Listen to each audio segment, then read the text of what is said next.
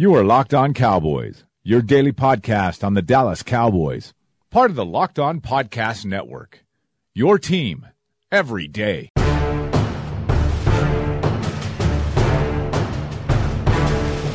Welcome back to the Locked On Cowboys podcast, part of the Locked On Podcast Network. Thank you for tuning in. I am your host, Marcus Mosher. You can find me on Twitter at Marcus underscore Mosher.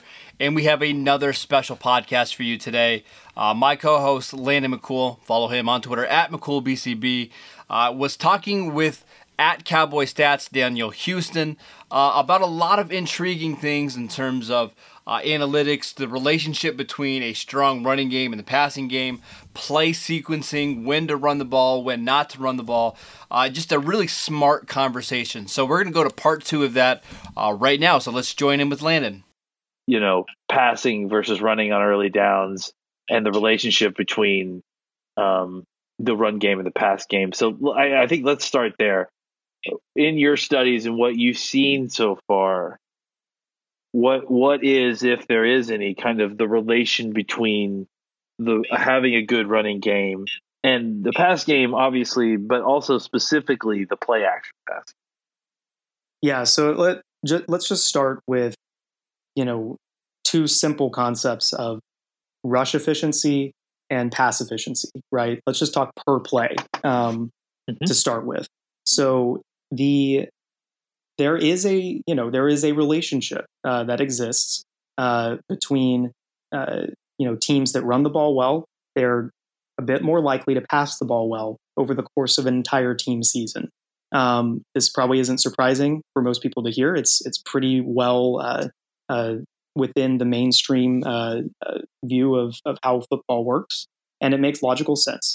Um, what what interested me is that when I crunched the numbers for roughly the last like 10 uh, seasons um, and took every single team season in that time span, um, what we saw is that uh, your whether you're looking at it in terms of yards per play or EPA per play um, or success rate, uh, you're basically seeing a 10 to 12 percent uh, relationship where um, uh, the the extent to which you're able to run the ball well explains 12% of the variance in how well you pass the ball over the course of an entire season.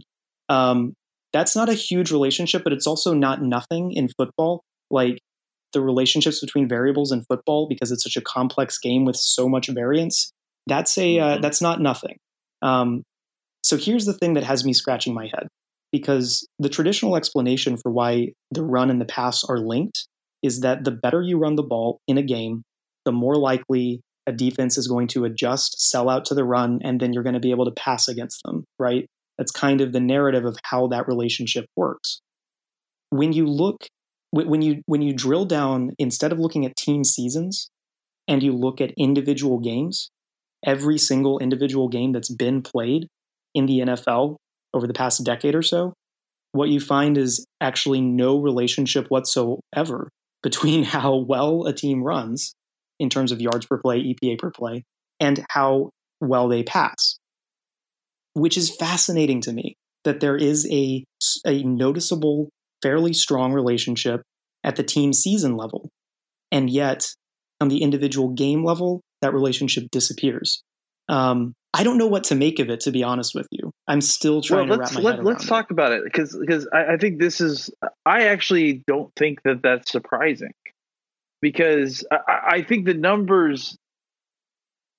I, I think the numbers. Sh- it's weird to me, but it, it, as you know, I actually played high, linebacker in high school, and that that doesn't I don't think apply to any uh, any conversation most of the time when you're talking football. And let me be clear about that.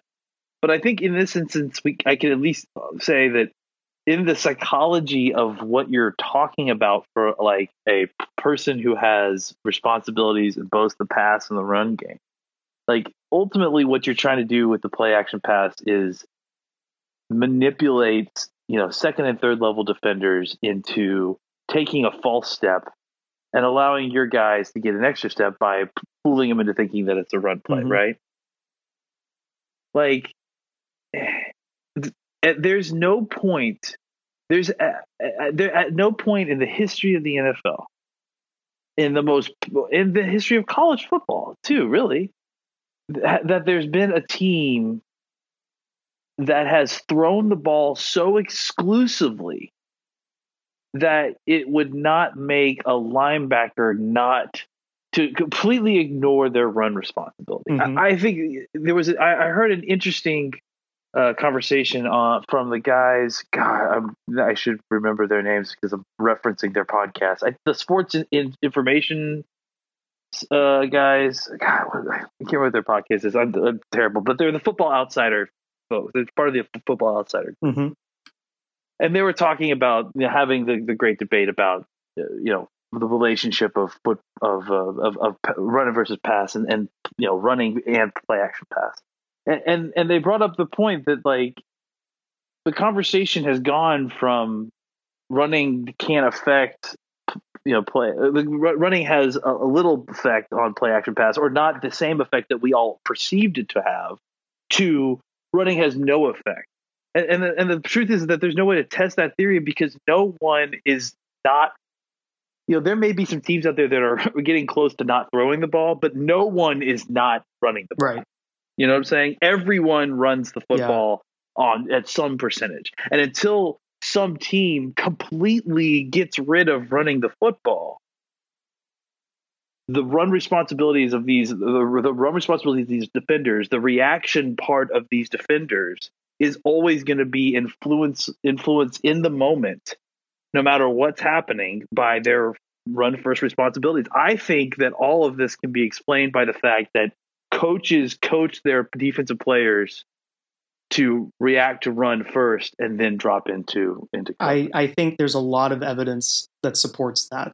Um, a lot of evidence that supports that. I mean you can just look at situational uh, results. Um, so we can get we're going to get into this more later but you know on early downs generally speaking teams get a lot better results when they're passing the ball than when they're running the ball. Um, mm-hmm. But on third down, even sometimes like third and long or third and mid range, there are situations where running gets you a better result than the pass. And it, you know, it's expectation, right? Yeah, it's it's, it's like it, some there is some and, evidence, and it's not entirely certain that you know what the the new equilibrium would look like. But I I do think that there is um, there's definitely evidence to support the idea that defensive coaches in the NFL are instructing their players to defend the run first, particularly on first down and certain other situations, and that this is the reason why linebackers continually bite on play action passes, even though play action passes are much more dangerous than any individual run could reasonably be expected to be before the play. Um, it, it's it's really interesting because the defense is basically choosing what you would think would be a suboptimal strategy for some of these early downs. And yet, the offense is running into it anyway, a significant share of the time. So it's working. The defense is winning yeah. that exchange in this environment and this equilibrium. And you alluded earlier, I think, to what it, what would happen if uh, someone actually tried to uh, increase their passing rates. Um, Cliff Kingsbury, please, I implore you, well, yeah, give us gonna, more data give us more data. More data. Show us. It's going to give us so, so, much better control, you know, because now you actually have a limit, an extreme to one end to kind of run all these tests against to see if, you know, what the success is. And unfortunately, it's just one team at, at this point. But but if he if he has even an emoticon of, of success, suddenly you're going to have other teams coming in throwing at uh, you know 75 8 i don't know 80% uh, maybe more yeah. like and and and that'll be an interesting showing of of what you get. And, and that's the other problem is that I think it, it kind of this is my other issue, I guess, in general with some kind of uh, conclusions that come up to with analytics in general is that it's the idea that that there isn't there isn't a reaction to their action you know like like when people i think there's sometimes that, that people like think that oh, oh, well, this is a conclusion I'm drawing from this data. And that means that the solution to this conclusion is X. But what they're not eh, eh, accounting for is that eh, teams will just do Y. that is, you know what I'm saying? Like that, it, will instantly flip the equation back, and suddenly we're still chasing that dragon of what the future of football is. Now we're just doing it with analytics, as, with, with you know involved. You understand what I'm yeah. saying here? It's like you know we can. At, at what point does the market efficiency flip on the passing versus run game because everyone's got 260 pound defensive tackles trying to rush the, you know, and suddenly you've got a 220 pound running back. And yeah, guess what? It's probably extremely efficient now to run a, a, a HB gut up the middle because you're not turning the ball over. And uh, good luck having anyone that's in the defensive backfield tackling this guy. So yeah, I think that that I don't know. I've kind of got off on a tangent there, but I, I think this is the only problem I have predictive is that as soon as predictive parts of, of, of this thing is that it's it, it's great for telling us it's great for explaining what happened and and like and, and kind of and again putting context on what happened but there are times I, I, think the predictive parts of EPA and and and this and, and is better in small specific areas you know like and not so much uh, in, in, larger areas because of that, because that there is uh, as soon as as soon as someone starts chasing that dragon, someone else will come in and flip it, and then you know we're we're off to the race. Bill Belichick will figure out that you guys are all idiots and that we're good. We're doing this now. No, we're all doing the four three defense, and you know it's, it's you know it's and and, and suddenly that, that's what we're doing again. I, I, don't know. I guess does any of that make sense, or did I just go off? It does. It does make sense. It's what's happened. We've seen in other sports, right? the early adopters of some of the uh, the analytic conclusions about inefficiencies in a game, the early adopters of those uh, conclusions uh, gain an edge for a while, and then what happens? The league responds. Now everyone wants to do those things. Um, yeah. The uh, you know, I mean, just think about kind of what's happened in basketball as more and more teams yeah. have abandoned the mid range jumper. Why? Because it's it's mm-hmm. a bad play. It's a low percentage shot that uh, comes with lower payoff than if you were standing, you know, a foot further you back. get the same points as you do if you dunk the ball. Yeah, yeah. So it's yeah. it's like that. That's one example in basketball where, yeah, the the early adopters, the Rockets, for instance, um, they they kind of they figured out before everyone else. Hey, the mid range jumper is not helping us. It's actually pretty bad. And just because everyone else is doing it doesn't mean you know that, that we should be. And now more and more teams um, are adopting you know strategies uh, that kind of lower the the role of the mid range jumper in their offense. Um, in football, I think you kind of see something similar going on here, and maybe this is a good segue into the con- conversation on uh, early down play calling. But mm-hmm. there's this interesting just fact that the results that teams are getting in the NFL, every single NFL team in the league is getting better results on passes on early downs, um, mm-hmm. including the teams like the Steelers, who are already passing nearly 70% of the time in those early down situations. Um, so there's no element of surprise that they're passing on first down, is what you, is what you're getting at. But they're still getting high EPA value with passing on first downs, even when it's expected. Right. So they are able to, and I let, let's assume that part of the reason for why a pass is successful is because the opposing defense thinks that it might be a run. Okay, let's assume that's true, which yeah. I think is probably true. Okay, um, mm-hmm. if that's true, then the Steelers were able to maintain a credible threat to run before each play, while while throwing the ball seventy percent of the time, which tells me at least this is my guess, my conclusion they could have passed more, you know, and still maintained a credible threat to run, even without Le'Veon Bell in the backfield. Um, you know, they were able to maintain this this concept of a credible threat to run and pass fairly successfully in those situations. Certainly more successfully than they were running. So, well, real quick, uh, you know, kind of putting the knowledge that we've gained just in this podcast together. I mean, is there a bottom to like the, the threat of the run credible threat to run does that ever uh, does that ever disappear? We don't know. Like how how could we possibly know? Because the NFL See, teams are not that, they're they're not at the optimal level. Like they're not at I a rate think, where passes and rushes are giving you equal payoff. But in theory, you could reach an equilibrium point at like 85% passing on that in that situation. Say you passed 85% of the time, maybe then you would be getting roughly equal results. But what we know is that even the teams that are passing 70% of the time are getting better results on passing plays. And it's not really even close, frankly. It's every single team in the NFL. And it's it's just this huge opportunity, I think, for, for some teams to come in in this environment while defenses are still playing the run this way on early downs and to gain an edge. I think it's a big opportunity for those reasons. But I have no way of knowing, and no one has any way of knowing uh, what the optimal ratio is in this environment or what the ratio would be after defense because they haven't adjust. reached the wall yet. Exactly. yeah, yeah, that's interesting because I, I, I do think that I do think that you know because of what we talked about, because of the way that they're coached, you know, for for them to coach to to actually coach against that, to try to coach that out of them, um, even for like I mean, because that's the other thing too is that you have to think when you're coaching that, like that's that's an install thing. That's not like a game planning for a specific team thing until you're playing that Right. team that week you know and so that's that becomes a difficult thing because even if you take the time to coach that out of your guys for that week i mean that's that's a really difficult thing to kind of go back and forth on with them you know and and, and especially since that can just turn around be turned around and taken advantage of in its own way by Paul calling a very you know cheeky draw Yeah. play and and and suddenly you've hit uh, someone in the mouth with a speeding running back at you know 25 miles an hour with no hands Yeah. on him. So the defensive tendencies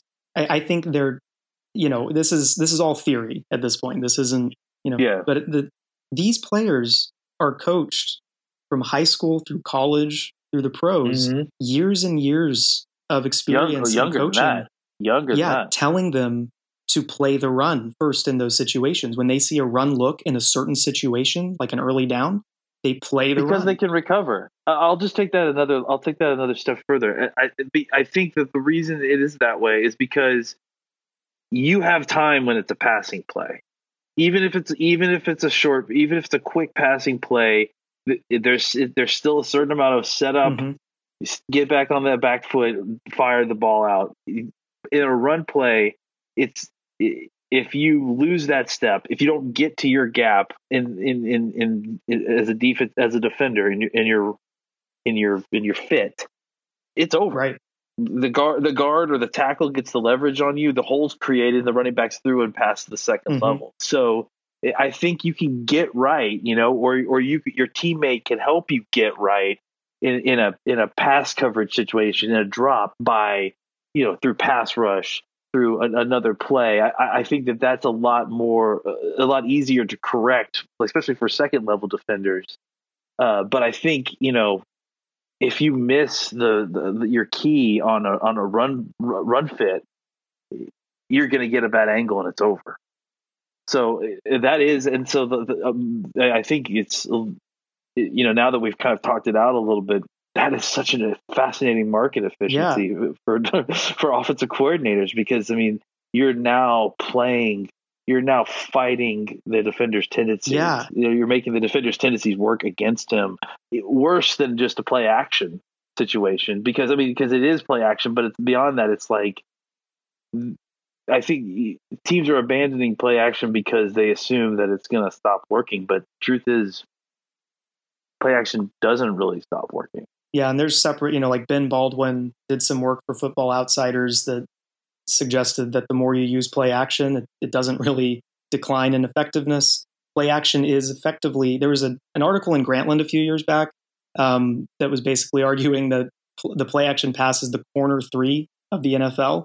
It's the most Mhm. efficient, highest payoff uh, play. Your completion percentage, even on downfield passes where you would normally have low completion percentage, is much higher your uh, EPA and, and everything, just everything. Play action passes are beautiful. They're wonderful. The Cowboys should play action pass way more than they should do. Um, but anyway, I'm getting off track. Um, the there, there's a little more interesting evidence here too that I didn't bring up. So um, Josh Hermsmeyer of 538 did an article. Yes, Frisco Josh. Yeah, yeah, Frisco Josh on Twitter Mhm. um, he did uh, an article on 538 in the middle of this past season using NFL tracking data and basically found that no matter how often teams were, uh, you know, using the play action pass in an individual game, whether they did it six times, seven, eight, even 11, 12 times in a single game, the linebackers bit every bit as hard on that 11th time that yeah. they used the play yeah. action as they did because, in like the third time. Take take all the information that you know about. I mean, think about. Let's just talk about Jason Garrett, mm-hmm. right? Mm-hmm. Think about how they coach these guys. Forget about last play. Forget about what what happened the play before. Like you're not you're not. It, it, I think people think of it more linear, like you know, oh, he's thinking he's thinking about that play before. Maybe the cornerbacks are. Maybe the cornerbacks are thinking about like the you know their relation to what's happening with the wide receiver. But the rest of these guys are not. They're living and dying play to play. So like they're not like learning from their mistake mm-hmm. unless a coach is telling them to do that.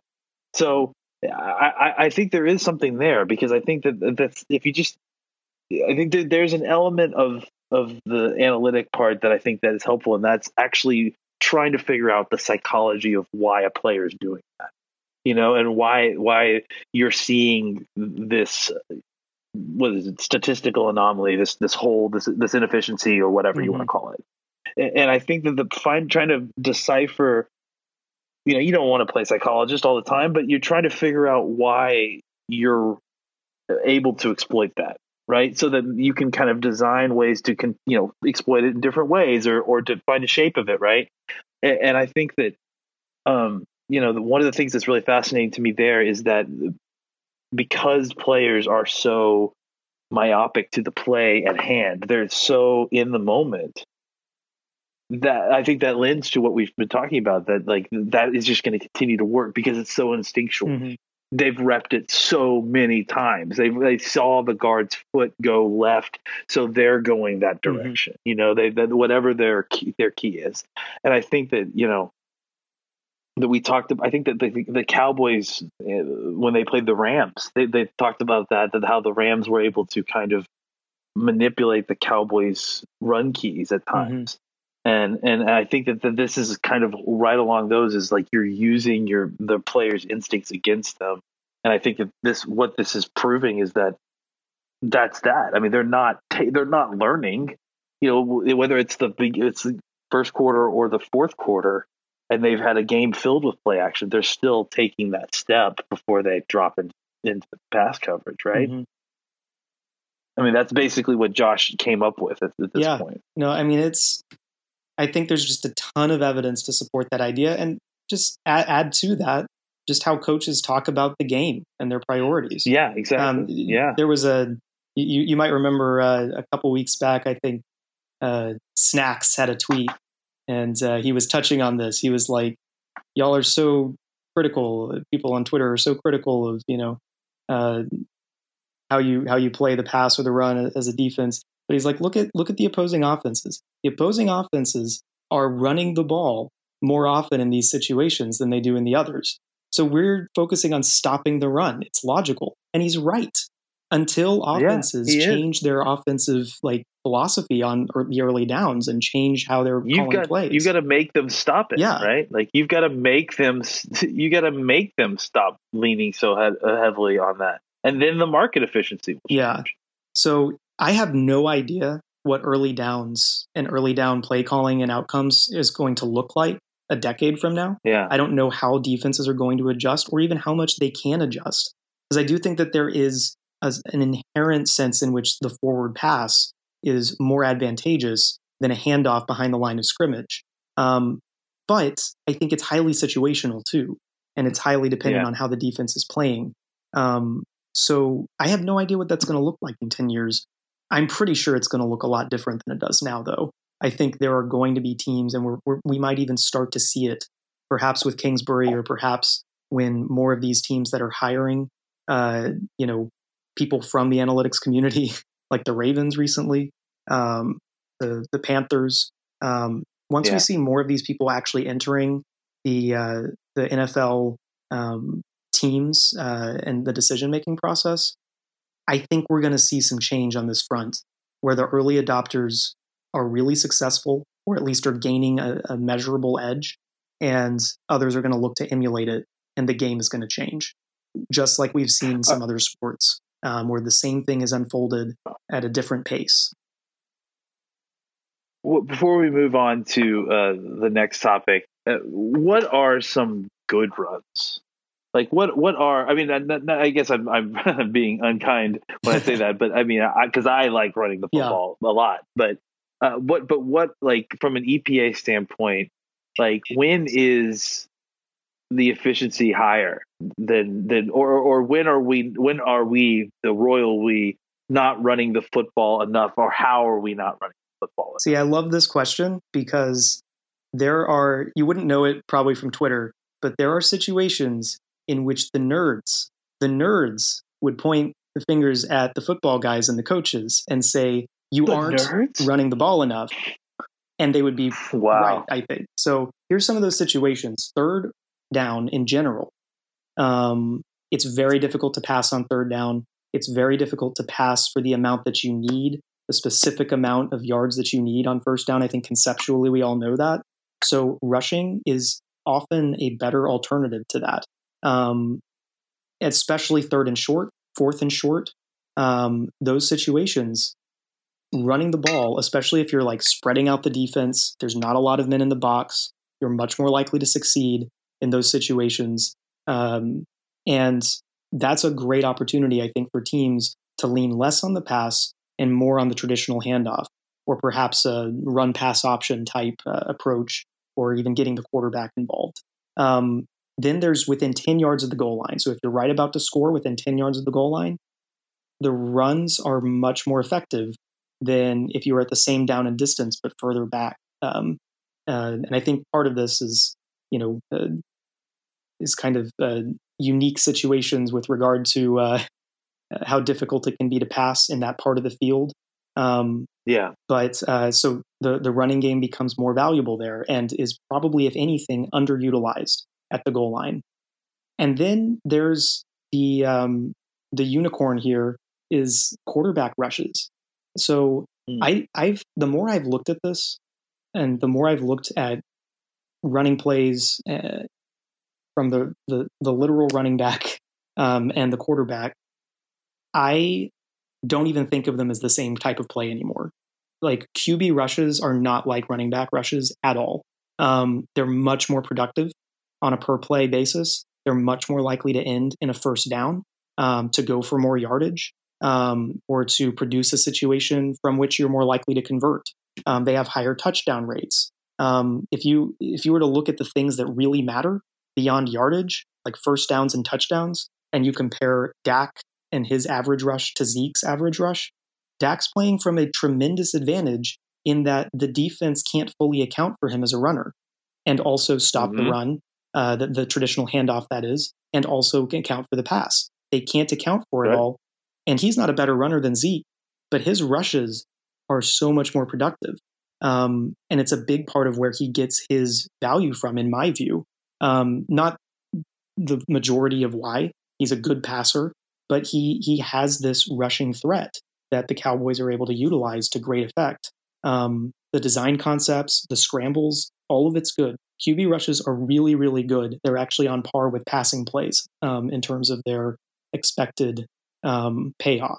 So it's it's fascinating. Real quick, it's fascinating to me that Dak has this trait that makes him like I think special, mm-hmm. right?